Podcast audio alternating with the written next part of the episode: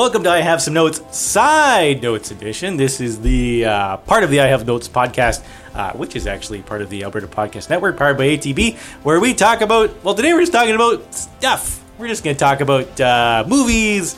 We're going to talk about maybe things that go into movies, things that make movies. Things that come out of movies. Things that come out of movies, just movie stuff. My name is Colin McIntyre. I'm Scott C. Bourgeois. I'm Greg Beaver. Joining us is very special guest, and second time on the podcast, yeah. I believe. Two-time. He came back. Brandon from Variant Edition. Is this technically his third? Is it his third time? Yeah. Because he was on... oh, man. Because he was podcast on the Indiana Jones episode as well. Right. Yeah, podcast magic. This is my third time. Well, look at that. There. So, okay. Well, I'm glad you got the extra bag of Justice League snacks then. So it's a reward. That's how we pay. There, little bags of snacks with water and bags of snacks. Yeah, exactly. Here, watch this horrible Justice League movie. Now eat the Justice League. There we go. Eat it. Enjoy it. We eat our mistakes here. So the last couple of side notes, we've been kind of talking about like a specific topic, but way back in the day, we actually just kind of talked about what we've been watching and maybe things we've noticed, maybe things that we like, we don't like, that sort of stuff. So we're kind of just going to kind of go that direction and just sort of talk about things we like, don't like. We're going to roll old school. So who wants to start? I recently watched The Meg. Oh, did you really? Like, yeah. The Meg just came out this weekend. Yeah, the Jason Statham vehicle. How was that? It's actually pretty good. It's I said on the I Have Some Notes account that it's sort of like, it's not. It kind of wins you over with its charm every time you start thinking that it's not a very good movie. Yeah, you know, it will start to feel like it's lagging a little bit, and then Jason Statham will do something funny or charming, and you're like, all right, I'm with you again. As shark movies go, I read a lot of complaints that like it didn't go crazy enough, but like I don't know, it seemed fine to me. It was what do you have to do to please people these days? Come on. It had a bunch of giant sharks in it. It delivered on exactly what it intended to give me. Whoa, a bunch of giant sharks? What? That may spoiler alert. That may have been a bit of a spoiler. Outrageous! How dare you? The Meg debuted $146 million and was actually the number one movie. Yeah, it was success at the time of this recording. Yeah. It was. There we go. It was number one on the weekend. Is it riding the Snakes on a Plane vibe? Like a movie that's kind of deliberately sort of just leaning into itself. Yeah, I don't know. Maybe just just successful marketing. You know, like it may have been just that, or maybe people were. It was just the ripe thing. People were ready for another giant shark movie, and it was something different that came along that wasn't a fucking superhero, I guess. Yeah. And advertising during Shark Week is always good. Yeah. Did they really? Yeah, they did. That's very cool. That's smart. Well, yeah. Are we excited for if there's more shark movies, is this going to be? Is this going to replace the superhero genre? Is it going to be shark and animal movies? Are we going to see like an Anaconda reboot soon? Oh, I mean, you can make the argument that this is peak shark because we've already had like 12 Sharknado movies. Right? That's true. Yeah. And actually, like giant animal movies have been a thing for a while, but they tend to be relegated down into like direct to video or direct to Netflix, and that's where you get your like. You're like Sharktopusses and your Anaconda sharks, and let's be fair, it's all shark stuff. Although it's all mixed with. We did have Rampage earlier this year. Also true, right. Giant animals and Dwayne the Rock Johnson. Yeah. That's true. Colin just brought up on our brand new high tech TV that we're looking at that we've got the full list of all the totals. From all the movies this year, and Rampage number 11 at the box office worldwide this year. Yeah, $400 million is a pretty good take for a video game movie. Beat out a Star Wars. Yeah, it did. Oh wow! Poor Han Solo. No love this year. Did anybody go see the Han Solo? I was invited. I declined. I did go and see Solo: A Star Wars Story, and it was actually pretty good. Yeah. I would go so far as to say that, it was a really good space western. I have heard pretty much universally from people, it's a good movie. It's fine. Mm-hmm. It's just fine. Like there, I have no qualms with the Solo movie. Was it the best Star Wars movie? Probably not. But it was fun.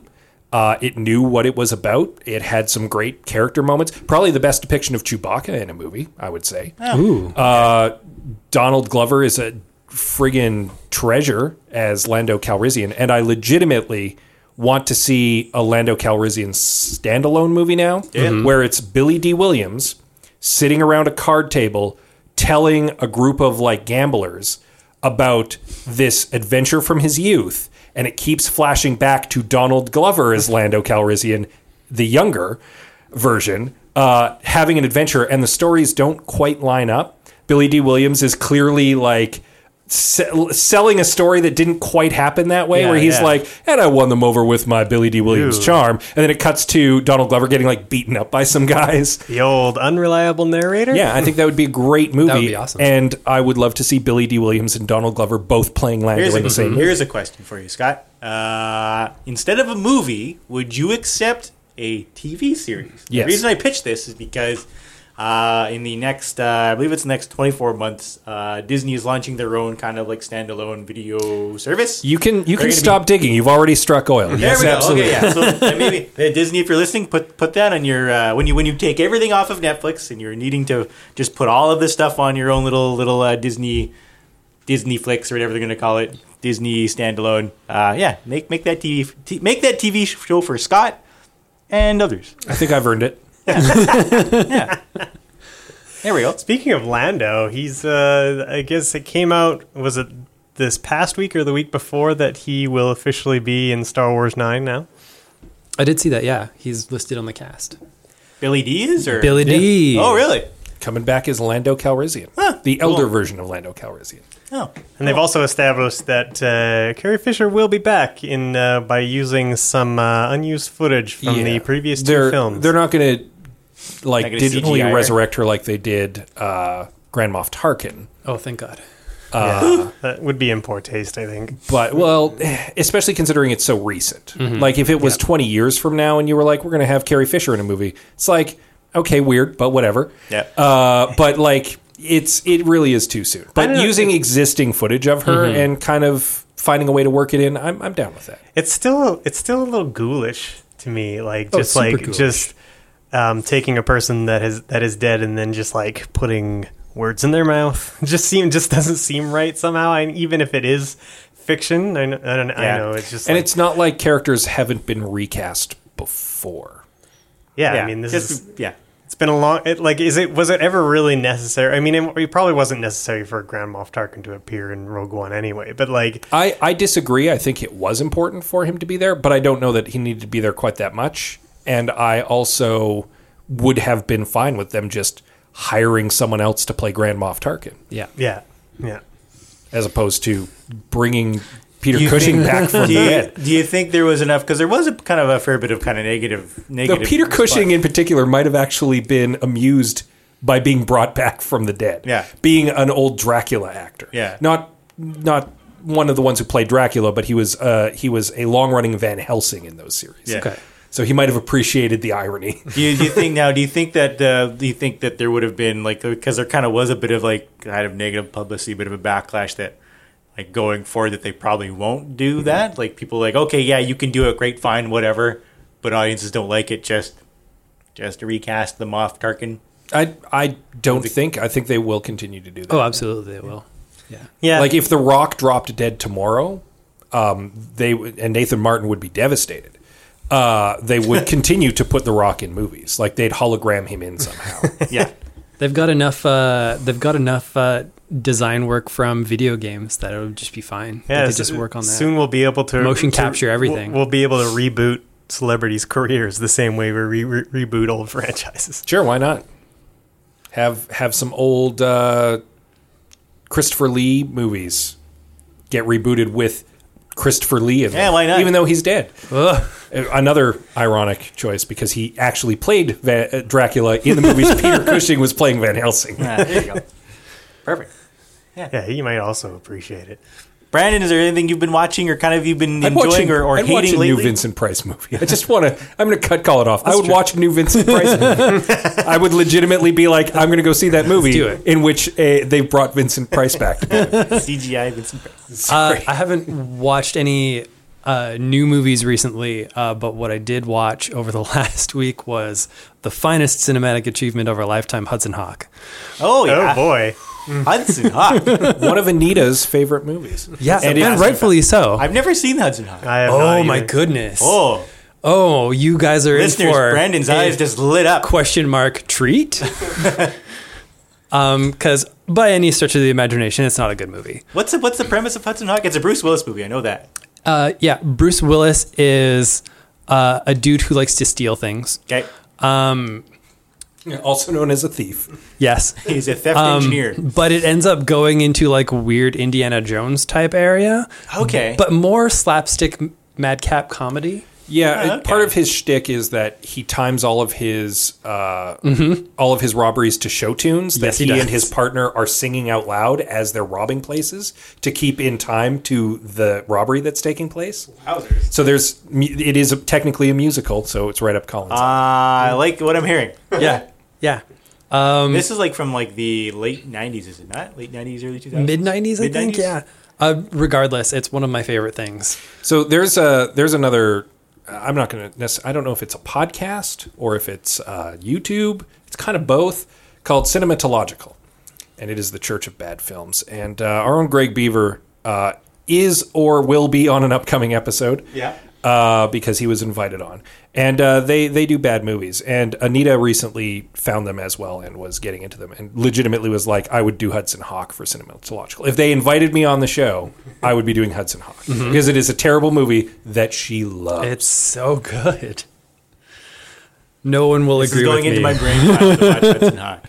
Absolutely. Because I actually remember seeing, and this like, so, because I remember seeing like the poster or it was like an ad in like a comic book or something like that. And I'm like, oh, yeah, this looks kind of like adventure. Yeah, I thought it was like a comic book movie like back in the day, back when they did make comic book movies. Yeah, exactly. Pre-1999 sort of thing. So it gets weirdly big and apocalyptic. Does it really? It sure does. I like what I'm hearing. You've sold me, Brandon. I have a question for the table, if I may be permitted to do so. Sure. What is your favorite bad movie to watch? Or if there is a series of bad movies that you would prefer to talk about. Because I can tell you... Like guilty pleasure? Like, I will watch this movie? I think I already went through mine, yeah. Yeah, Hudson Hawk is yours. Colin? There's a couple that come to mind. I quite like Battleship. It's like a terrible movie. Uh-huh. There's another one that was kind of... Yeah, what's my... Battleship is like the confluence of a lot of crazy. Yeah. Because it's like, because the premise is bananas because like, you know, it's a board game and it's a board game about World War II ships battling each other. Yes, it is. And the whoever was tasked to have a take on Battleship was like, well, we gotta have aliens. I mean, we're not gonna have aliens. I would argue that the movie that they actually came out with to make a movie out of a World War, like a 1940s era board game, is genius. Also, guilty pleasure, Daredevil. Yeah, you've established that before too. This is part of the I Have Notes canon. Daredevil is my guilty pleasure. Well, I would highly recommend that our listeners. Experience anything by the director Neil Breen. Oh, yes, our good friend. Yes. If you don't know who Neil Breen is he's a director out of Las Vegas, I believe. Is Neil Breen really from anywhere? I believe he is. Yeah, he's a realtor, I believe, as his day job, but he makes crazy independent pictures on his own. And Neil's got a lot of ideas. A lot of ideas, and man, does he stuff those movies with all of them, and it's made magical not only by Neil's interesting acting choices and somewhat interesting physical features coupled with that.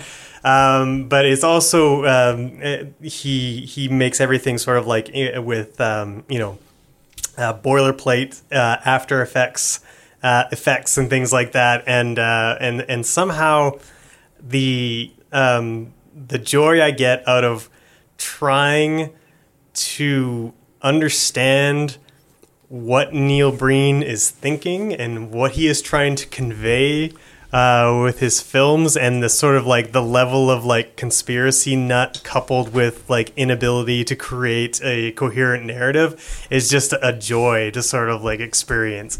Neil Breen is what you, listener, if you are an aspiring filmmaker, but you're just like, but you don't have the confidence that's like, I can't make a movie. I have all the, I don't have, no one would want to watch my movie. Yes, yes, listener, you can, because Neil Breen has made 5 movies. You can make a movie if Neil Breen can make a movie. My favorite part about Neil Breen's movies is sticking around for the end credits, because the end credits are everything is like Neil Breen's like companies, like it's like catered by Neil Breen's catering company, and it's and the like the production company is Neil Breen's production company, and so on and so forth. It's just like his name comes up like a million times in the credits. It's absolutely wonderful. It's kind of Tommy Wiseau-esque. Yeah. Anyway. So if you've seen The Room, you want something just as bonkers. Yeah. Then go check that out. I bought his movie Fateful Findings directly from him, and he signed it. So I have a treasured possession. I have a DVD, a Neil Breen DVD, in which he is autographed. So thank you, Neil, for everything that you do Neil. For cinema. Absolutely. Scott? Guilty pleasure. Guilty pleasures. Well, because I had just brought up Cinematological. I have also been invited on that show. And we were going to be doing one of my favorite movies, That Is Awful, Johnny Mnemonic, starring Keanu Reeves, fresh, red hot off of Speed, Keanu Reeves. It is a dystopian cyberpunk movie, and it is objectively terrible, and I love it. Partly because it's corny, partly because it's one of very few movies set in the cyberpunk genre, partly because everyone is so just committed to it, even though it's really not great. Partly because it has a cybernetic dolphin in it. Like it's got everything. It's got Dolph Lundgren as a priest / assassin. It's fantastic. Not seen this movie in quite some time. Yeah. Most people probably did. It may have crossed your path at some point, but not a lot of people have really watched it. And it's definitely an acquired taste, but it is a taste I have acquired. I would put it in the same category as another one of my guilty pleasure movies, The Running Man. Oh, yeah. With Arnold Schwarzenegger. I haven't seen The Running Man since I was a kid. It is goofy, but it's fun. And it definitely kind of in that same guilty pleasure category. If I recall correctly, The Running Man is also like stupid violent, right? Oh, yeah. Yeah. You should not have been watching that as a child. No. Yeah. And it's mostly just an opportunity for Arnold Schwarzenegger to rattle off like nonstop pithy one-liners. It's fantastic. Sub-Zero, now Plane Zero. What happened to Buzzsaw? He had to split. Like, it's fantastic. I missed the 80s because of all of the. I missed the R-rated movie, like those cheap R-rated, all those cheap R-rated movies they used to make, like all the all the R-rated martial arts movies that used to come out. Yeah, you don't there isn't really like the action hero like he used to exist in the 80s, where it was like Van Damme and Steven Seagal, Stallone. Isn't that literally what The Expendables is, though? Well, I mean, those like the Expendables is, I don't know, is it's more like a superhero team up if you really think about it, because but it's like all those action heroes into one film. But I'm saying like you don't really like The Rock is the closest thing we have to those kind of action heroes that they had in the 80s and 90s, and but you used to have like 4 or 5 of them running all at once kind of thing, right? Speaking of The Expendables, I saw someone on, I want to say Twitter, had suggested, and I, unfortunately, because this is just off the top of my head, I haven't done the research, so I'm not going to be able to credit you. If you're listening, this was your idea. It's not mine. To do an Expendables spinoff, except with all grown-up child stars who were like the hero in their movies, so like Macaulay Culkin and Daniel Radcliffe and like Haley Joel Osment and them all team up and do an Expendables movie, except as like grown up, like we were kid heroes. I think Sean Astin. Like I would like that a lot. I think that would be goofy and funny. So kudos to whoever suggested that. I don't remember who you are, but it was a good idea. A guilty pleasure movie that I haven't seen, but I need to see is Gymkata. Have you heard of this? Gymkata is unbelievable. It's so good. Is it the skill of gymnastics, the kill of karate? That's correct. All right, cool. Yeah. And that's why I want to see it. You are not ready for the places that it takes you.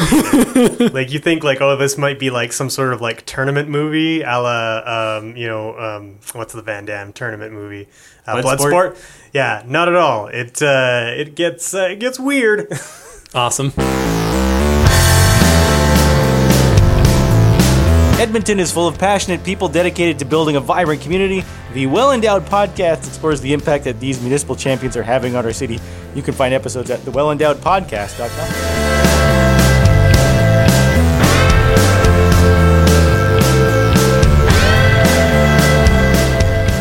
Other terrible movies that I kind of like are old foreign films.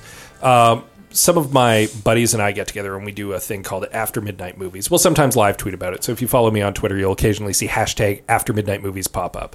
And it's me and my buddy Devin and my buddy Stan usually staying up late watching purposefully awful movies like from like the 60s, the 70s, the 80s.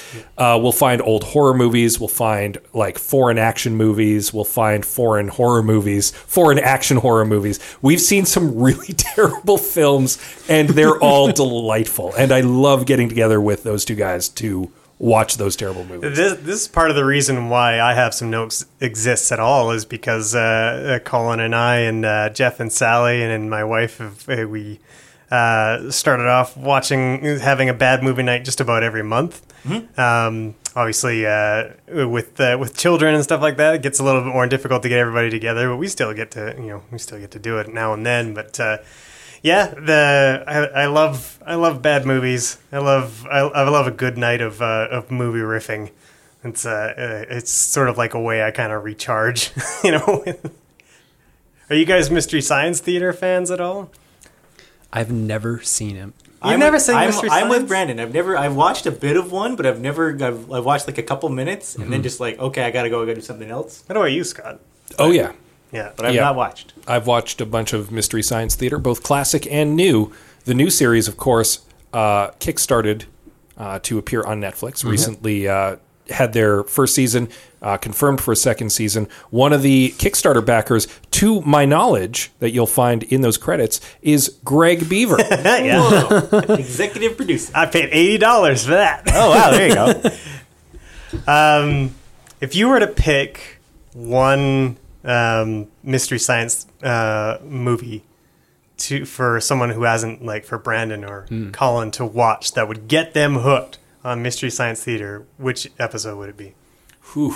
One of the first ones I saw and one of the ones that got me into Mystery Science Theater was, and I suspect I know which one you're going to suggest. Mine was Mitchell. Okay. Mitchell is one of the classic ones. It's a terrible cop movie. They go to town on it, and it's very funny. And it's a pretty good episode. So I would suggest the Mitchell episode. Okay. I'm going to cheat a little bit because I'll have a couple. But my absolute favorite episode of all time was Overdrawn at the Memory Bank. And Overdrawn at the Memory Bank was a public access movie, I think funded by the Quebec Film Studio. And it stars Rao Julia. And it's about, oh boy, what is it about?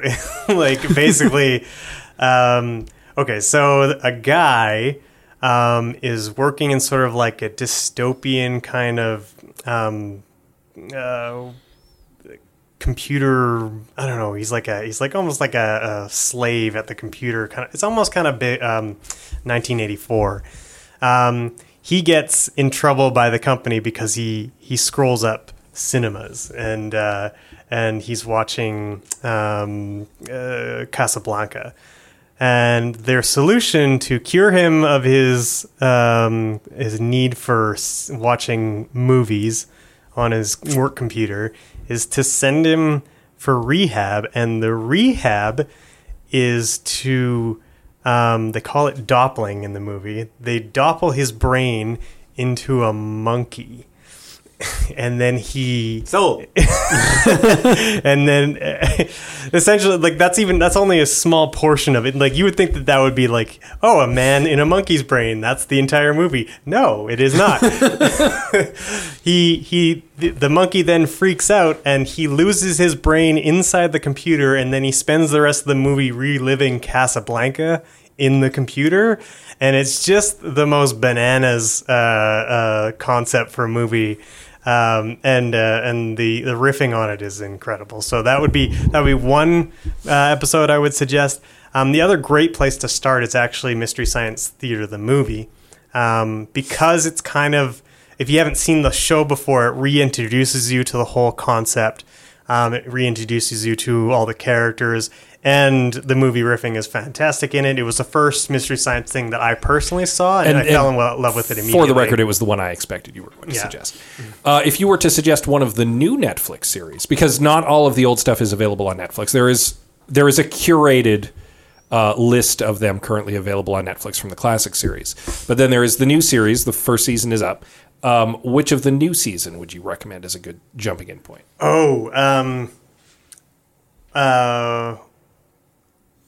What's the space one? I can't remember the name. That doesn't narrow it down. There's one that has it's like a Star Wars ripoff. Oh yeah, and it's got like Christopher Plummer in it and David Hasselhoff.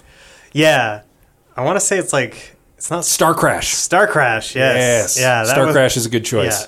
That's a solid choice. It is. Okay. It is a goofy movie, and they have a lot of fun with it. That sounds pretty good. I was going to recommend disaster movie Avalanche. That is also a really good episode. Yeah, that's a pretty good one too. Yeah, I was quite. I said this before on the podcast, but I was quite delighted when the new season came back, and the first episode was a little rough. There was some timing issues with the riffs and stuff like that. But once they got going, it was right back to like, oh, this is exactly the show I remember, and they were doing a great job. And I love seeing Patton Oswalt as one of the Mads. That's just a delight. I have a question for Brandon. Okay, Brandon, you are a co-owner of a comic shop. You see lots of people. You see lots of comics. Here's a scenario: we, Scott, Greg, and I give you $300 million to make a superhero movie since it's peak superhero. Who is the most deserving character to get a superhero movie who does not have one at the moment? Squirrel Girl. Yeah? 100%. Didn't even hesitate. No. Squirrel Girl, for those who aren't aware. Oh, yeah. So Squirrel Girl was a character created in the early 90s, co-created by Steve Ditko. Really? Yeah. Wow. And in her first appearance, she appears to help Tony Stark, Iron Man, fight Doctor Doom. Tony Stark's not doing a good job, and so she talks to squirrels who crawl all over Doctor Doom, and Doctor Doom is defeated. To this day, Doctor Doom maintains that was a Doom bot. Oh, yeah? He does indeed. Now, the current comic book series is written by Ryan North of Dinosaur Comics. And a bunch of other projects. And what it tends to focus on is it takes this idea of the unbeatable Squirrel Girl and actually like transposes it to a whole bunch of other characters. Like the first big character she ends up needing to fight with is Galactus. But all the ways that she ends up fighting these people, she does end up fighting them. But during the same time, she's talking with them being like, why are you like this?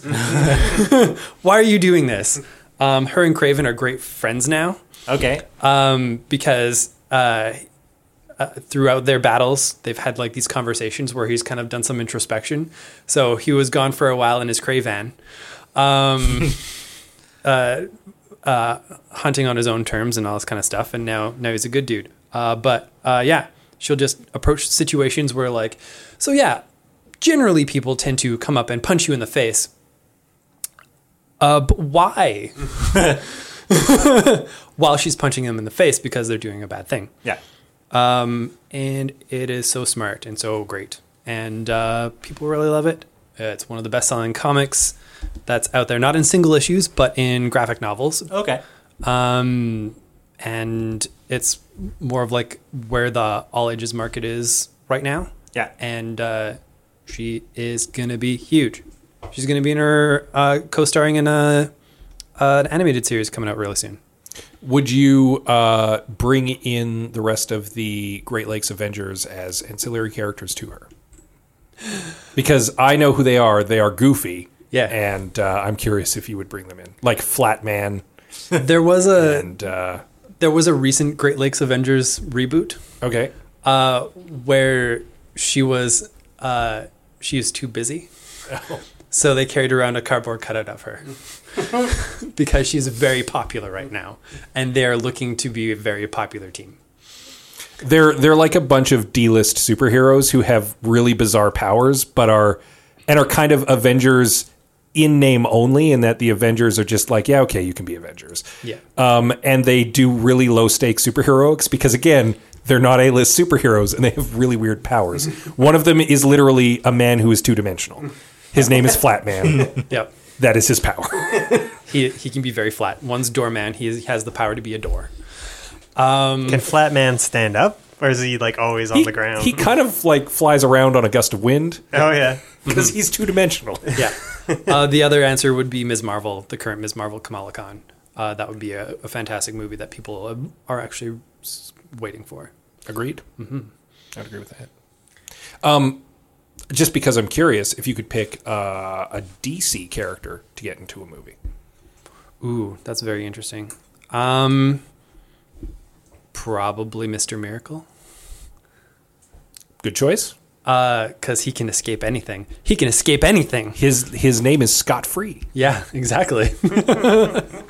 And I would run that. I would possibly run it as the current Mr. Miracle series is running, which is...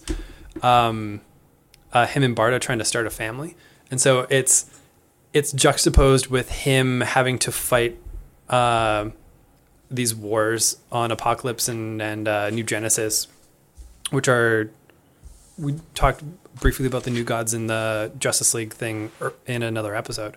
They're those characters and they're warring forever, but juxtaposed with these huge big battles or whatever, and then just like them at home just being like, oh, this kid, I don't even understand how to deal with poop. Like, it's so good. I can escape from anything, and I'm escaping from diaper duty. Exactly, yeah. I think that about wraps up for tonight. Brandon, thanks for being on the podcast. Where can people find you? What would you like to plug? You can find me on the internet, on Twitter, at SoupyToasterson. That's the foodstuff of soup, the letter Y, and as though you have a toaster who is your son. And you can find my shop on Twitter at Variant Edmonton and online at variantedmonton.com. And that's a comics and used bookstore. Perfect. So you can get everything you could possibly need ever. Mm-hmm. So maybe when you need to take a break from all the things we told you to watch, you want to go read some stuff, Variant Edition, grab some stuff. They will also, if you're not in Edmonton, or maybe it's the store is a little bit farther away from you, they can get stuff shipped. Absolutely. We do in-city delivery and mail order as well. Perfect. Scott C. Bourgeois, you have other podcasts. I'm known to podcast. Yes, you are a known podcaster. I have, in addition to I have some notes, The Read Along, which is a mini book club for your ears. My lovely wife Anita and I go through a book one chapter at a time every week. We're currently reading The Word is Murder by Anthony Horowitz. It's a murder mystery. It's pretty fun. You can check that out basically wherever podcasts are found. I also have a comedy podcast, which I make in conjunction with Rapid Fire Theater, local improv luminaries. And it's called What About? And it's every episode is just its own fun, improvised, rambunctious comedy. And it's worth checking out. I would like to, just before we get to our closing, just as you're listening to this, we are likely about 2 weeks away from the start of season 4 of I Have Some Notes. Mm-hmm. And I just wanted to say thank you to all the listeners who made season 3 so enjoyable. Thank you for all your input. In particular, we'd like to thank Andrew Phillips, who is at Abstracticals on Twitter, who was doing some cover art for us for our podcast. Yeah. He did our the Justice League cover art, which is very cool. And he's also been spending time throwing up a whole bunch of posters on Twitter. You've probably seen them as trying to convince us to do the movies he wants to see us to do. So we may get to some of those, Andrew, in season 4. Yeah, we always want to hear what you guys think. We always want your movie suggestions. You can follow us on Twitter, Facebook, and Instagram at I Have Some Notes. If you really like the show, please consider reviewing it on iTunes. It really helps us out. If you're listening to us and you know that we like podcasts and you might want another movie podcast, we highly recommend you check out our fellow Alberta podcast show, Read Podcasting. Join Janet and Lucia as they recast their favorite and not-so-favorite movies. Much like Tom Hardy here and I Have Some Notes, Tony Danza manages to get himself cast in every podcasting movie. Tony Danza needs to be in a superhero movie. Our show and others from the network are being broadcast on G Radio. You can find it at gradio.ca. You also find our episodes on the CKWA radio app. You can download that from the Apple App Store. New episodes every 2 weeks. Season 4 coming up. Thank you very much for spending time with us. We have a lot of places you can listen. You chose to listen here, and we really appreciate that. So thank you. We'll chat with you soon. And, keep watching season 4!